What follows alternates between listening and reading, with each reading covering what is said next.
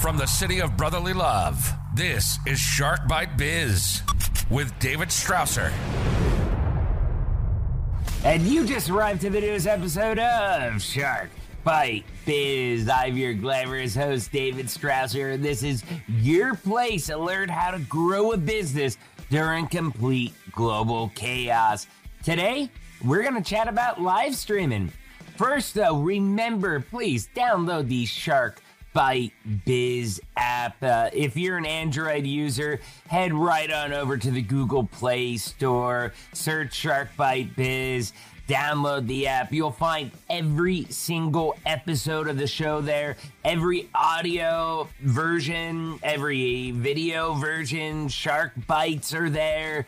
We got everything right inside of that app. In fact, you can even get our coffee, Dead House Coffee, right there inside of the Shark Bite Biz app. But if you don't want to download the app and you still want our coffee, don't worry. You can still get the freshest coffee known on earth at deadhousecoffee.com. Just please, whether you're using the app or you're going to the site, use the code SHARK, okay?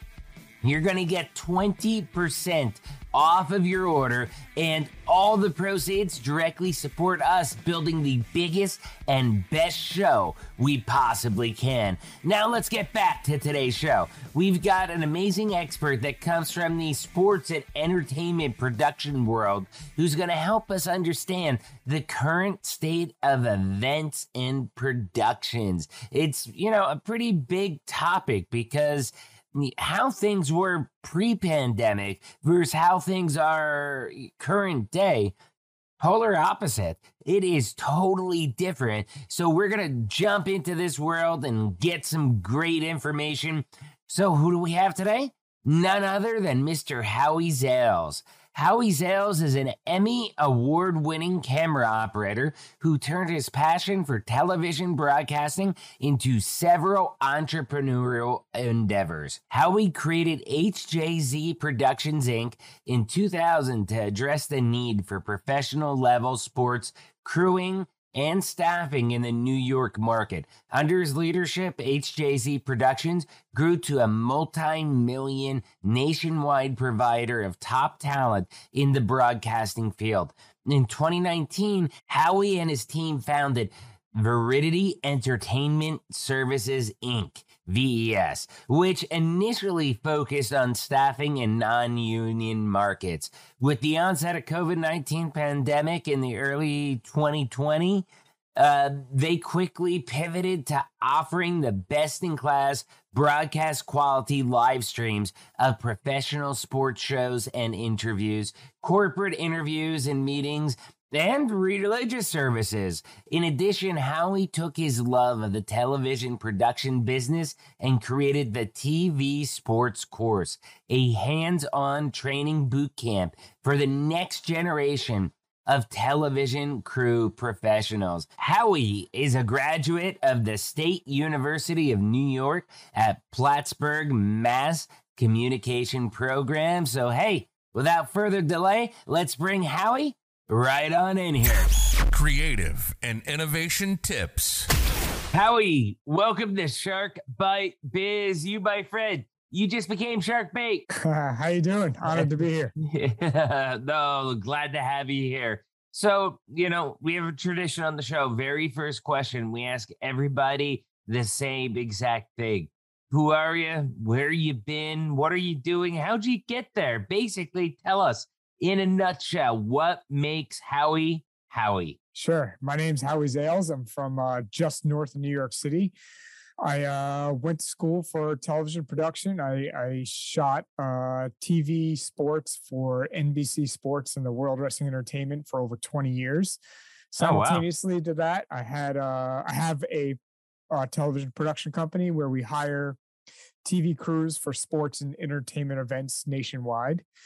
And during the pandemic, when everything got shut down, like everyone else's business, we kind of said, hey, what are we going to do to make money? So we started another business, and we got involved in live streaming, which the technology was there, but kind of in its infancy. and we just dove right in. That's pretty awesome. So, I mean, filming for WWE, I used to watch them as a kid. That's got to be fun stuff. Yeah, it was definitely fun. You know, 20 years of it took its toll, so good to be done with it. Yeah, there you go. You know, yeah, there's always a point in someone's career where it's like, you know, this is cool. I've had my time though. I've had my run. You know, let's go out, do something new. So right now, you're doing live streaming, and live streaming means a lot of things to a lot of people. What's your definition of what you do for live streaming? Great question. So for us in our business, live streaming is a way for us to help our clients get their content out there, whether it's interviews, talk shows, concerts, DJ events, cooking shows we've done. We do a lot of corporate meetings, hybrid meetings, where some people are there in person and we're streaming it to the rest of the company globally. So to us, that's what live streaming is. You know, and the technology is there to where, I mean, almost anybody with a half-decent smartphone these days can just go right out there and, you know, start making their own YouTube channel or whatever it is, you podcast, anything. I mean, it's kind of crazy how accessible it is for most people, but there's a difference between accessibility and quality, I think. Correct. So we pride ourselves on the quality of the production that we provide. I come from 20 plus years background in the television broadcasting industry, and so does the rest of my team. So when we take on a production, we in essence think that this is good enough to air on network TV, like everything else we've done. Yeah. So we take the client through the process of creating a run of show, which is a step-by-step, item-by-item sheet of elements of what's going to appear in the broadcast. And why is it going to appear? Is it going to be audio? Is it going to be video? Is it going to be PNGs, graphics, right? So we create a run of show. We help our clients create the graphics if they don't have a team to do PNGs it. PNGs with the watermark still on them? Still images. No watermarks. Okay. Just checking. Yep. Absolutely. And then creating graphics. Do we create any video content to help support what the meeting or the broadcast is trying to achieve? And then we roll those back. And what production services does the broadcast need? Does it need cameras? Does it need robotic cameras? What crew does it need? We supply all of that.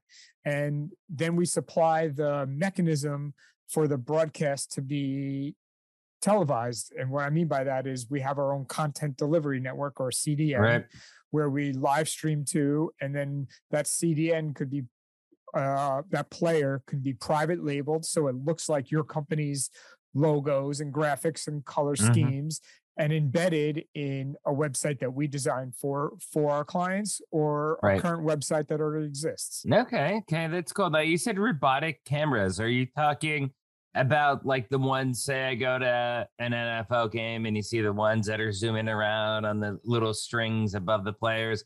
Those types, or something else? That's a sky cam or a cable cam. Ours are more PTZ cameras, pan, tilt, zoom, which are robotic cameras. And here's a controller for it, for one right here.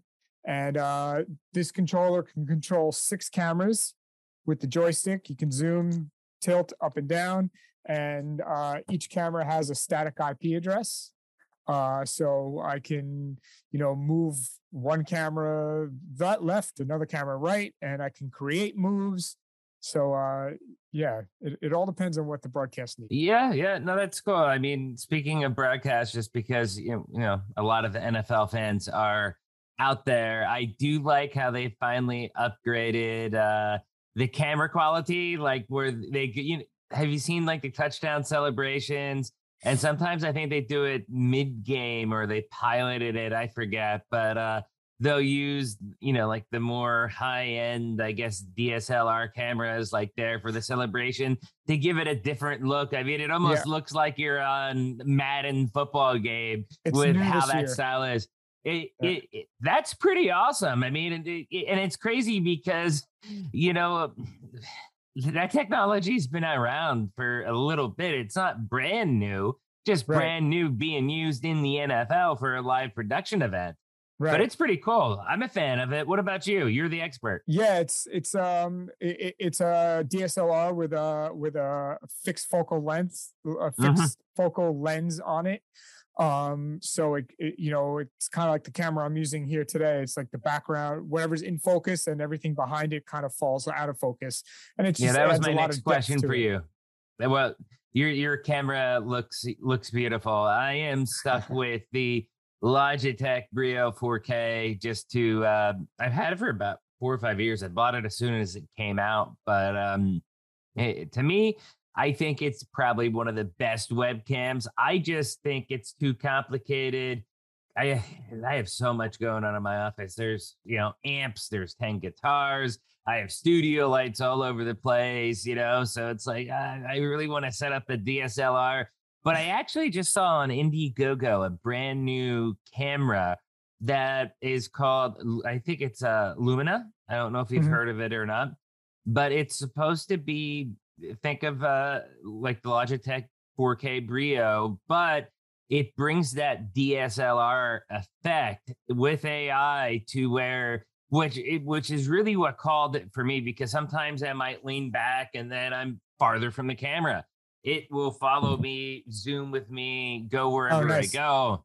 And I thought that was going, I don't know. I thought that was a nice feature. So I plopped down an Indiegogo, should be here in another week or two, and I'm dying to try it out to see if it changes the quality or the visuals of the recordings before we put the overlays on them and stuff. Yeah, we used to, we have 20-something camera kits that we send out to contributors that are in our productions if they are to be remote. And our camera choice is the Razer Kiyo webcam. It's high def 1080p webcam, but the beauty behind it is that you can go in and adjust the white balance, the focus, the zoom, the color, and the color temperature, and kind of, you know, tailor it to the lighting situation. So do you send those out kind of pre-configured, or do you send it out like, okay? So what we do is we have 20 camera kits. In these camera kits are high-end gaming laptops with the Kiyo Razer webcam, Yeti USB microphone, ring lights, Ethernet cables. And what makes it so easy for us... Hold on a second. I got to call you. I got to call you out there. And your kits, you send out Yeti microphones, but yet I think you're using a Shure right there. I am using a Shure, absolutely. I got the same microphone, but originally I was using the Yeti Pro, and it was okay. But for the acoustics in the room, I have a buddy who's a real sound technician, and he was like, "Hey, trust me, just get this mixing board, move up to the Shure, go XLR. It's going to change your sound." And I tell you what. Yeah.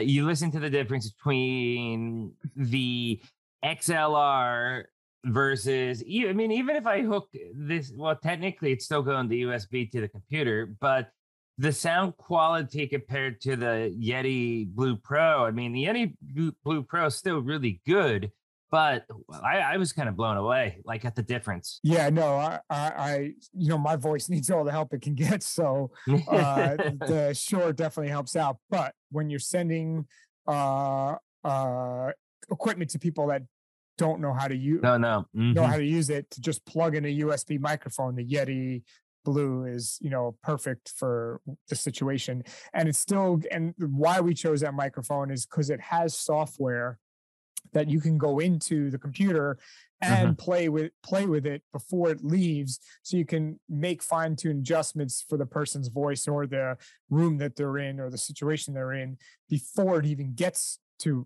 us. So that's the pretty reason why awesome. We chose that. I mean, it, just from your microphone choice to the camera choice to the laptop, you know, that kit that I've heard of people that, you know, not this podcast because we are bootstrapped and on a budget, unless you go to deadhousecoffee.com and buy some coffee. But, you know, we are at a tight budget, so it's not like we send out kits to people. But I have heard of the, you know, larger podcasts or vodcasts that they'll send out like, hey, here's a kit for you to record when they're doing the segments mobile like that. But never really heard how that kit was put together. So that, to me, it's personally really intriguing. Well, we take it another step further where we put a piece of software on there called Team Viewer, which allows us to dial into the computer and take full control. So the person on the other end just needs to plug the computer in, turn it on, connect it to their internet.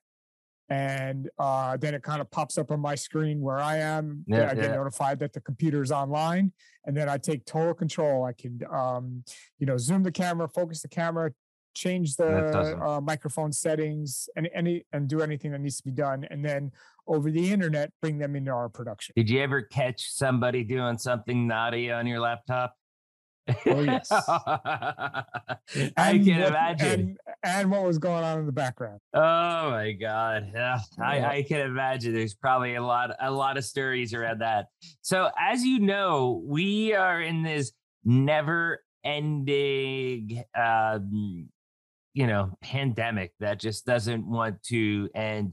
And, you know, one of the positives, you know, we had Soledad O'Brien on the show, and she's like, I hate to say something is positive about COVID, but one of the positives that we've had is that it has really pushed a lot of areas that were stale. Maybe the technology was there, but it wasn't being fully embraced. It, you know, because people were set in their ways, and unless you push hard, you know, they're not going to change.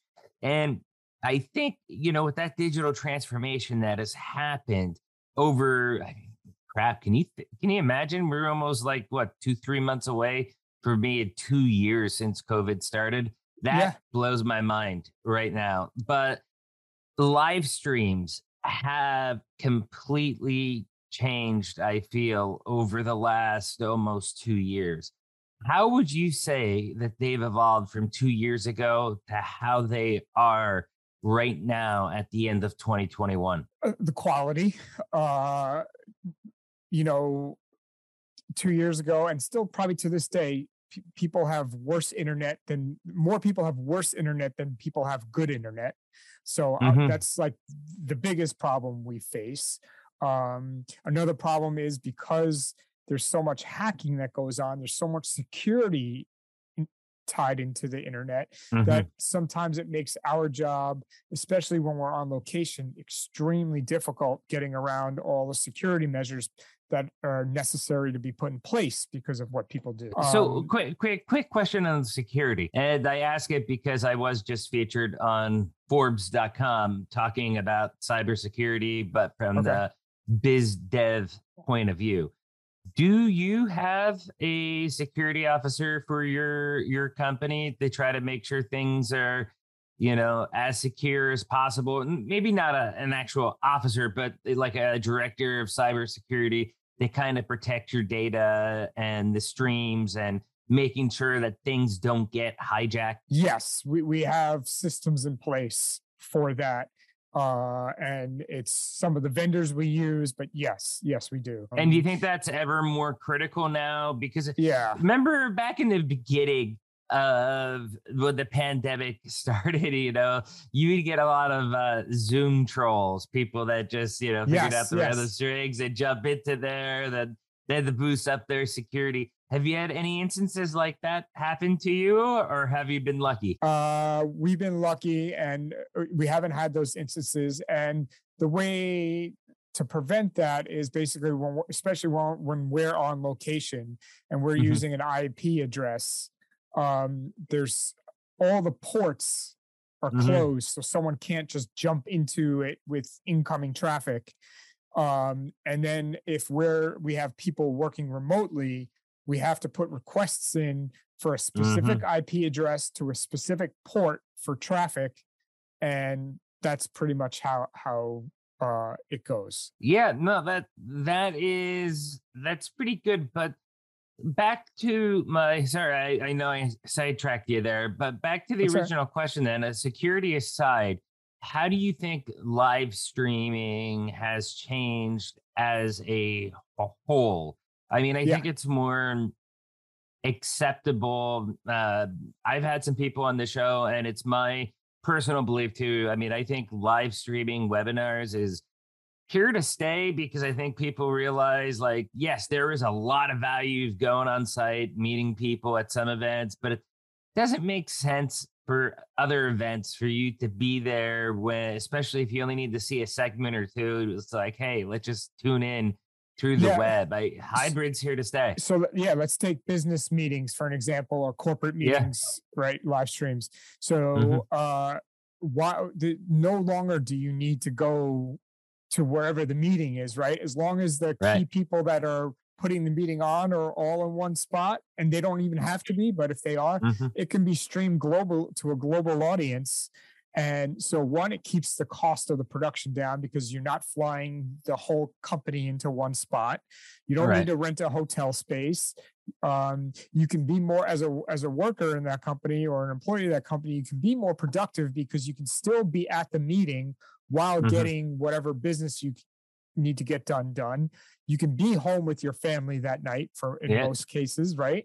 So there's so many plus sides that there's no way it's going away. I think it's only in its infancy. Yeah, definitely. I mean, again, I think the only negative is you do lose that networking experience, the ability to meet people that you've never met before, or somebody that you've always wanted to meet, or, you know, especially from the sales point of view, the biz dev point of view. That, to me, that's why I started Shark Bite Biz, because, you know, maybe I would have met you at some event that you were putting on, previous to COVID, but now that COVID's happened, I mean, I haven't been to one conference at all. You know, the only way I get to meet people is through our amazing audience on YouTube and Spotify, iTunes, Verbal, everywhere else, as well as people like you that come on to the show. So that was my answer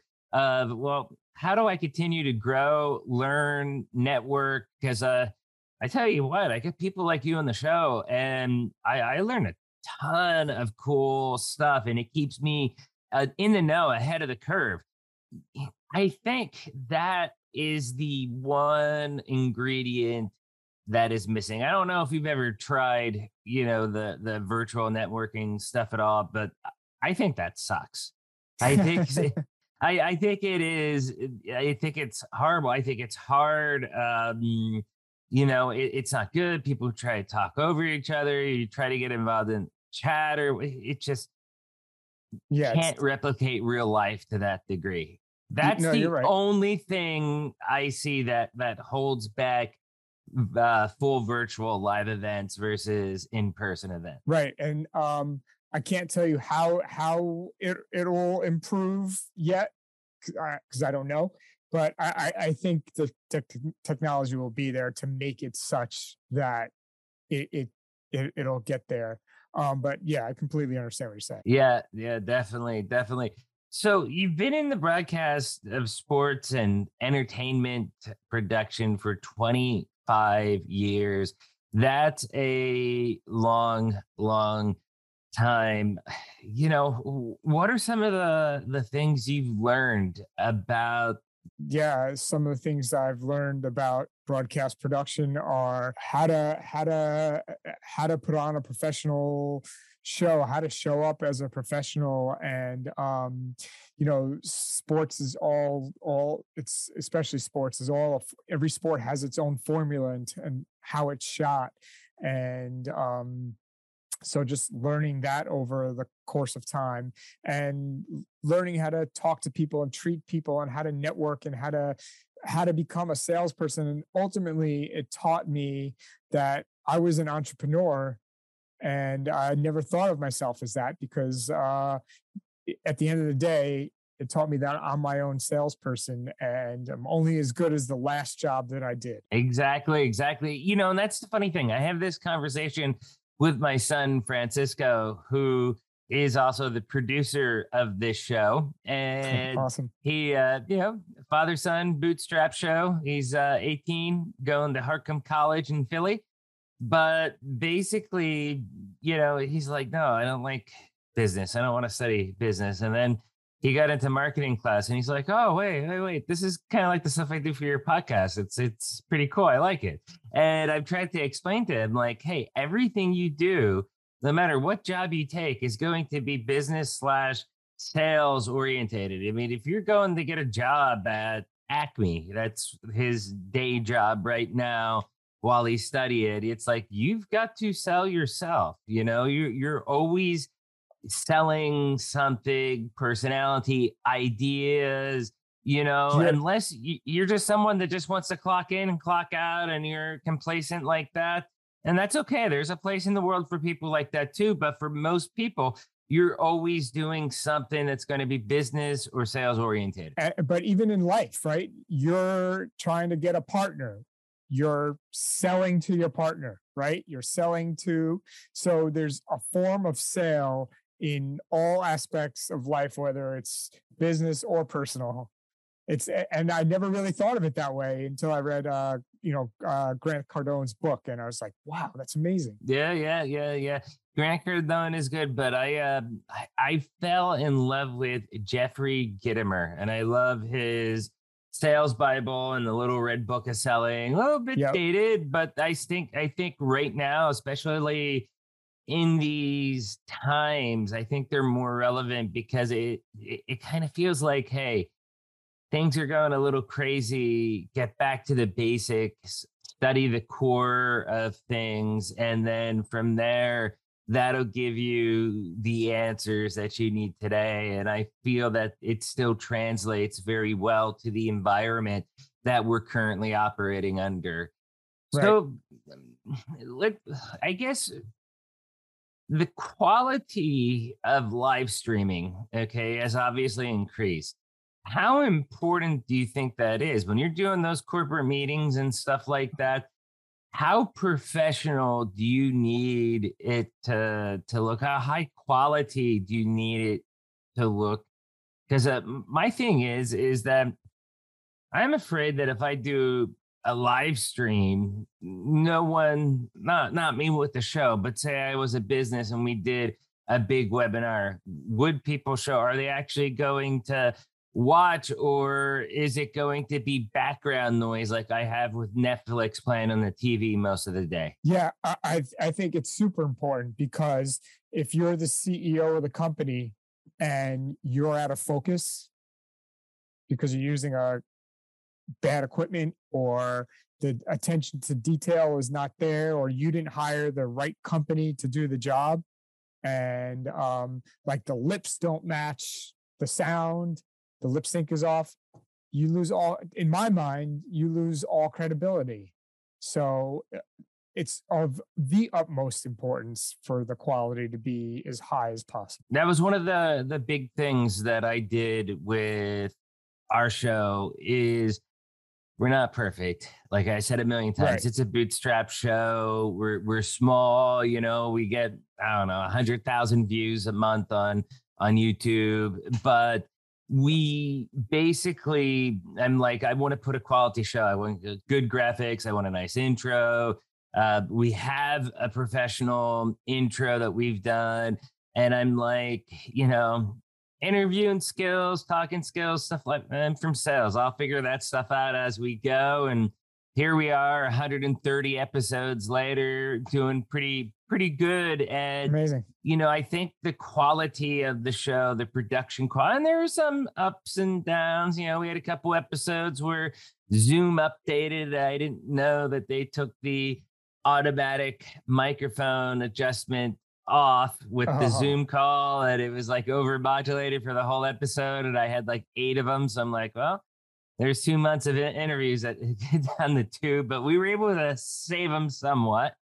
You know, we've had our ups and downs, but to me, I always felt the quality was the most important thing, because if you put out a quality product, people will watch. We've put out a quality product and people are watching, and it's continuing to grow. So I think that's a testament to what you were saying. One other thing I think that would be interesting to talk about, considering your broadcast background, is the, you know, the cord cutting. Okay, previous generations grew up watching TV. I used to be stuck to the tube, you know, watching Saturday morning cartoons, things like that. I mean, it's really changed. I mean, how much has it changed today? I mean, I don't think my kids ever turn the TV on and watch TV. They're watching their devices. They're watching YouTube, Netflix, people's names I've never heard of. They're watching gamers as they're gaming. I can game, and I'm not a huge gamer, but I can game, and I get in a gaming mood every now and then, but I don't get live streaming of the video games and how people get into that so much. I know.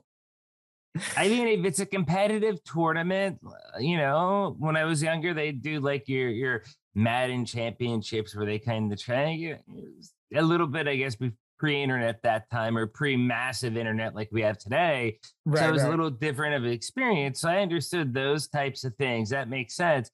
But just some random dude on Twitch that's like talking as he's discovering some cave looking for some kind of weird relic. I don't get it. I don't get it. Okay, good. We're in the same boat. But I mean, even when you look at TV, how it has changed. I mean, look at things like, for example, we have in our house now, we have YouTube TV. And we cut off FiOS TV and went to YouTube TV, and it's better. I mean, it's the technology behind it that YouTube uses as far as making things searchable, all that stuff, way better than I've ever seen with Comcast, and I've seen with Verizon or any of the other providers I've ever had. And you know, as much as I am in a love-hate relationship with big tech, I do think that they really kind of help with the innovation of that cutting of the cord and getting television to the next level. And I do like it that it's not like, hey, Monday, 7 p.m., you have to watch this episode, or you'll never get to see it again until it comes out in DVD 3 years later. You know, you can record it or stream it at your desire. My wife and I were telling our kids that when we were young, if you miss the show on its first run in the fall, winter, and spring, you had to wait till the summer for the reruns. There were no DVRs or TiVos or anything like that. They didn't even understand. Or you could try programming the VCR and recording it, and fingers crossed it worked, you know, or it cuts out halfway through, or you know, your brother decided to record over the video that you just recorded. Oh man, kids don't know the struggles that we had. So true. So, let's talk a little bit here then just about some general business, okay? Sure. One big thing that you talk about is following your gut instinct, okay? Why should you always follow your gut instinct in business? Because it knows. It will not steer you wrong. Every time I've followed my gut instinct, it kind of led me to the next level. It helped me scale. It helped me, you know, if I was unsure if I should hire someone, I hired someone, spent the money to hire someone, my business scaled like 50%. The latest and biggest example of trusting my gut was my company, HJZ Productions, was hired by West Point, the military academy, during COVID to produce the graduation. We hired the entire team, producer, director, everybody, for the TV crew for the graduation. So the director came to me and said, listen, I need to have my technical director on the show. The technical director is the one that pushes the buttons when the director says, take camera one, take camera two, so on and so forth. So the number he gave me was an 818 area code. And so I assumed that he was in LA. We're in New York. I have, at this point, 3 months into the pandemic, I have 50 TDs sitting at home that I haven't worked in 3 months that I would like to give work to. But, you know, Patrick wants his TD. So I said, you know what? Just go with it. Something's telling me in my brain to just go with it. Trust your gut instinct because there's a reason. Well, I met Jamie, the guy who we hired. He's become one of my best friends and has kind of like helped guide me through my live stream business. And we've become like a team, you know, we do no productions without him. He's, you know, become invaluable to us. So no, that's great. That's a good story. And I mean, I think there's plenty of times where people can relate to where just like, you know, I had this gut feeling. Yeah. I don't know, maybe the numbers aren't looking perfect on the paper, but I just had gut feeling like, hey, just go with it, just stick with it. And it's going to work out. And I think a lot of times you do that. I mean, obviously, unless you have something wrong with your gut. But if you don't, it does often work out because I don't know. I think it's just like that inner business sense, you know, mm-hmm. like the spidey sense that entrepreneurs have. It comes along with a lot of hard work. It comes along with a lot of hard work too, right? It just doesn't happen. But yeah, it steers you definitely, I feel, in the right direction. Right. Now, one other final question that I have for you is you have a second business that competes with your original business. Is that right? Not really. So originally when we started Viridity Entertainment, VES, it was to kind of help our clients that were traveling, people that were not in the New York or local area, where we would payroll them for the clients. But when then the whole pandemic started, we kind of swerved and changed the entire business model and went the whole live stream route. So it doesn't really compete with it because HJZ Productions, our first business, we hire a lot of union crews for sports and entertainment events. And we keep that completely separate from our live stream business, which although it's in the television space, it does its own thing. Yeah. And I've seen, I mean, you've done some big productions like I see T-Mobile, for example. Yeah, I'm a huge T-Mobile fan. In fact, we had on one of their lawyers like 100 episodes ago, one of their lawyers talking about 5G and okay. You know, he did debunk all the myths around 5G. He told us that it's safe, in case you're wondering. But yeah, we've done a lot of interviews with athletes for T-Mobile, a lot of baseball player interviews. We did a home run, the Little League Home Run Derby award show for T-Mobile, Williamsport, Pennsylvania. Actually, we did it completely remote. Oh, we sent our computer kits to 10 boys and 10 girls. And we did two different shows, one baseball, one softball. And we had a Major League Baseball player on to give out the award for the Little League Baseball players. And we had Jenny Finch, a professional softball player, who gave out the award to the girls.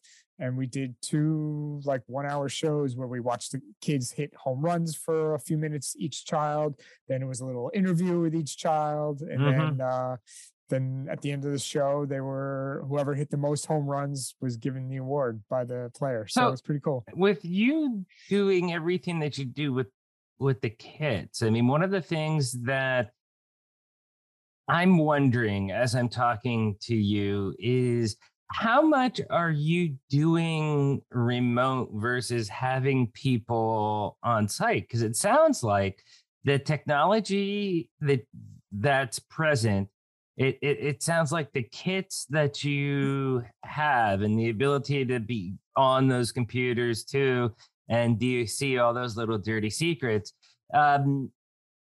You know, it sounds like you're able to do an awful lot remote. Like you don't have to have people on site for a lot of these things. No, we don't. And, you know, especially during COVID, people don't want other people in their house, like camera crews. Right. So yeah, the kits work out perfectly. If it's a big production where there's multiple cameras and a lot of people doing a presentation, then yeah, we'll hire camera crews with cameras to go in. We still use the same workflow with, you know, doing everything in the cloud and sending up to the cloud from the local area that we're in. But it's just how are we acquiring the footage changes. But yeah, the remote workflow with the computers works out, you know, works out great. Does it work out even with, you know, you have a client that's not tech savvy? Yeah, we send a QR code with each of the computer systems, and it gives out detailed instructions on how to assemble everything, where to plug the microphone, the camera in, and then we we'll do a tech check 2 days before the production, and we'll do like a Zoom call or a FaceTime call, and we'll walk them through the setup process. And as soon as we have confirmation that it's set up the right way and we can bring them into our production, we'll, you know, turn that off. And then we take a speed test with the computer. We'll make sure the background is where we want it to be. And then when it comes time for the day of the show, we just kind of turn the computer back on and it should already be set up. Hey, that's pretty awesome. I mean, you can't make it any more simpler than that, can you? No. And you know, we send out UPS return labels, so we make it really, really easy. You don't make them pay for shipping? No. You never get your kits back. Exactly.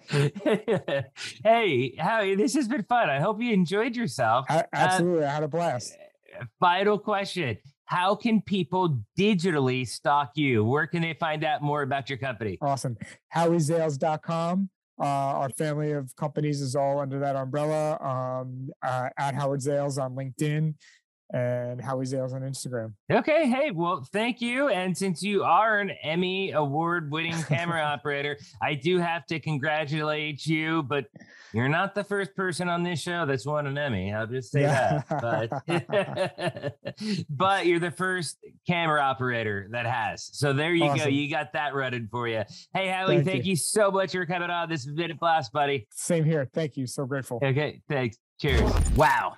Such a wonderful interview. First, you all know the routine. If you found this interview helpful, if it gave you those warm and fuzzies, do me a favor, hit that like button, smash that subscribe button. But if you really want to help us out, because you know Shark Bite Biz is the greatest cat secret in the world of business, please do us a favor, share us out to your network wherever you dwell on the interwebs, Facebook, LinkedIn, Twitter. Share us to your friends, your colleagues, whoever it may be. Just help get the word out. We grow because of people like you watching this right now. So let's get back to our rock star guest, Howie. First, pretty awesome that this dude, Howie, worked for the WWE for many, many years with production and film crews. The kid in me, starstruck, as I probably watched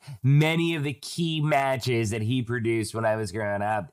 WWE is not an easy live show to produce. Many things can go wrong, and there are many things that are happening at one time. And while some may say, hey, WWE, that's a scripted show, hey, truth comes down to it, it's a multi-hour live show that's taken in one shot for the most part in front of usually a live audience meeting a stadium full of people. Now, From what I hear and see, I think that's changed a little bit over COVID, but pre-COVID, when he was doing those shows, I mean, there's no doubts about it. There are no repeats. There are no retakes. What happens, happens. And the film crew got to run with it and capture it in the correct way to either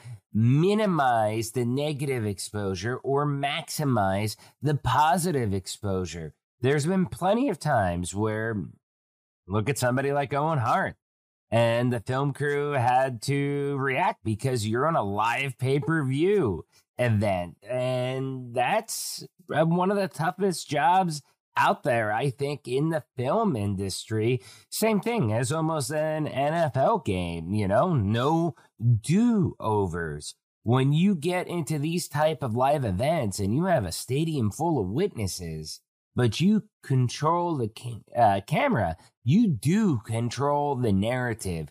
And that's just as true with the NFL as the WWE or any other major live sports, where the stations like Fox, NBC, CBS, ESPN have their cameras determined, okay? So these stations that are running football games, where they have their cameras really determine ball placement. They determine, is a catch a catch? Are touchdowns and actual touchdowns? So think about that next time you think about a film crew and the actual execution of what they do. I mean, it's pretty complicated. It's not as clear cut as you think. So it's also really cool how Howie, just like most of us out there, had to reinvent his business due to COVID.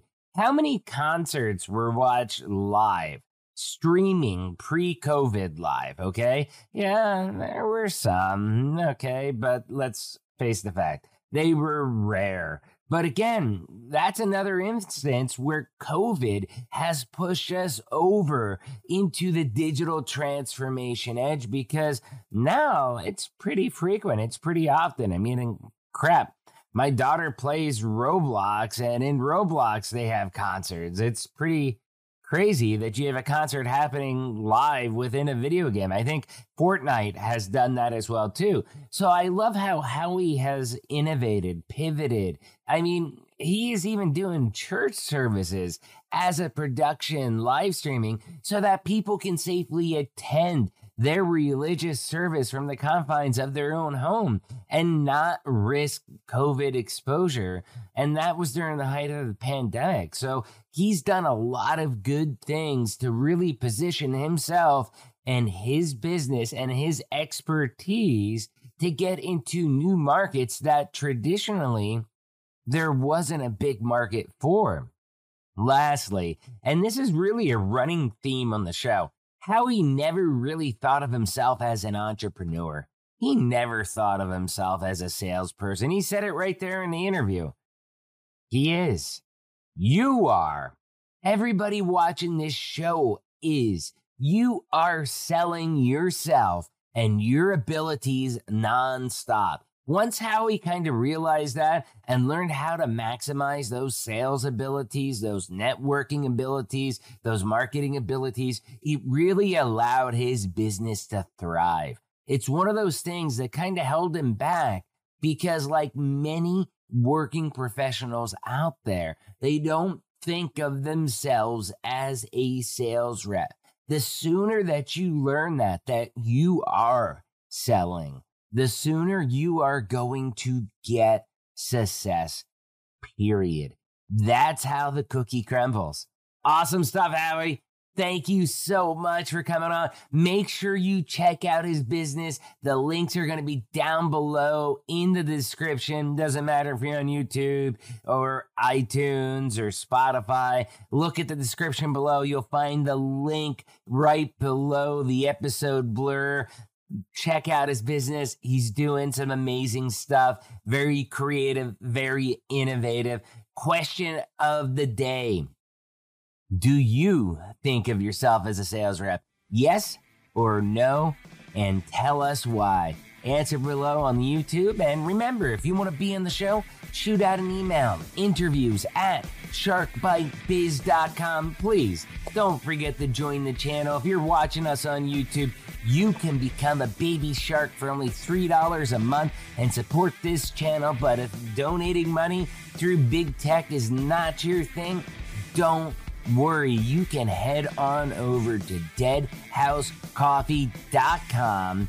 It is the freshest coffee on earth. It is roasted, sealed, shipped, and delivered within a 24-hour period. Use code SHARK. You'll get 20% off your order.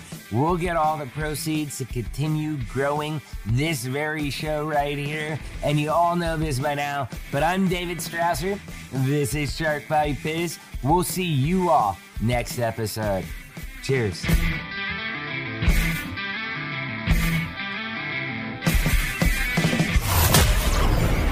Thank you for listening to Shark Bite Biz.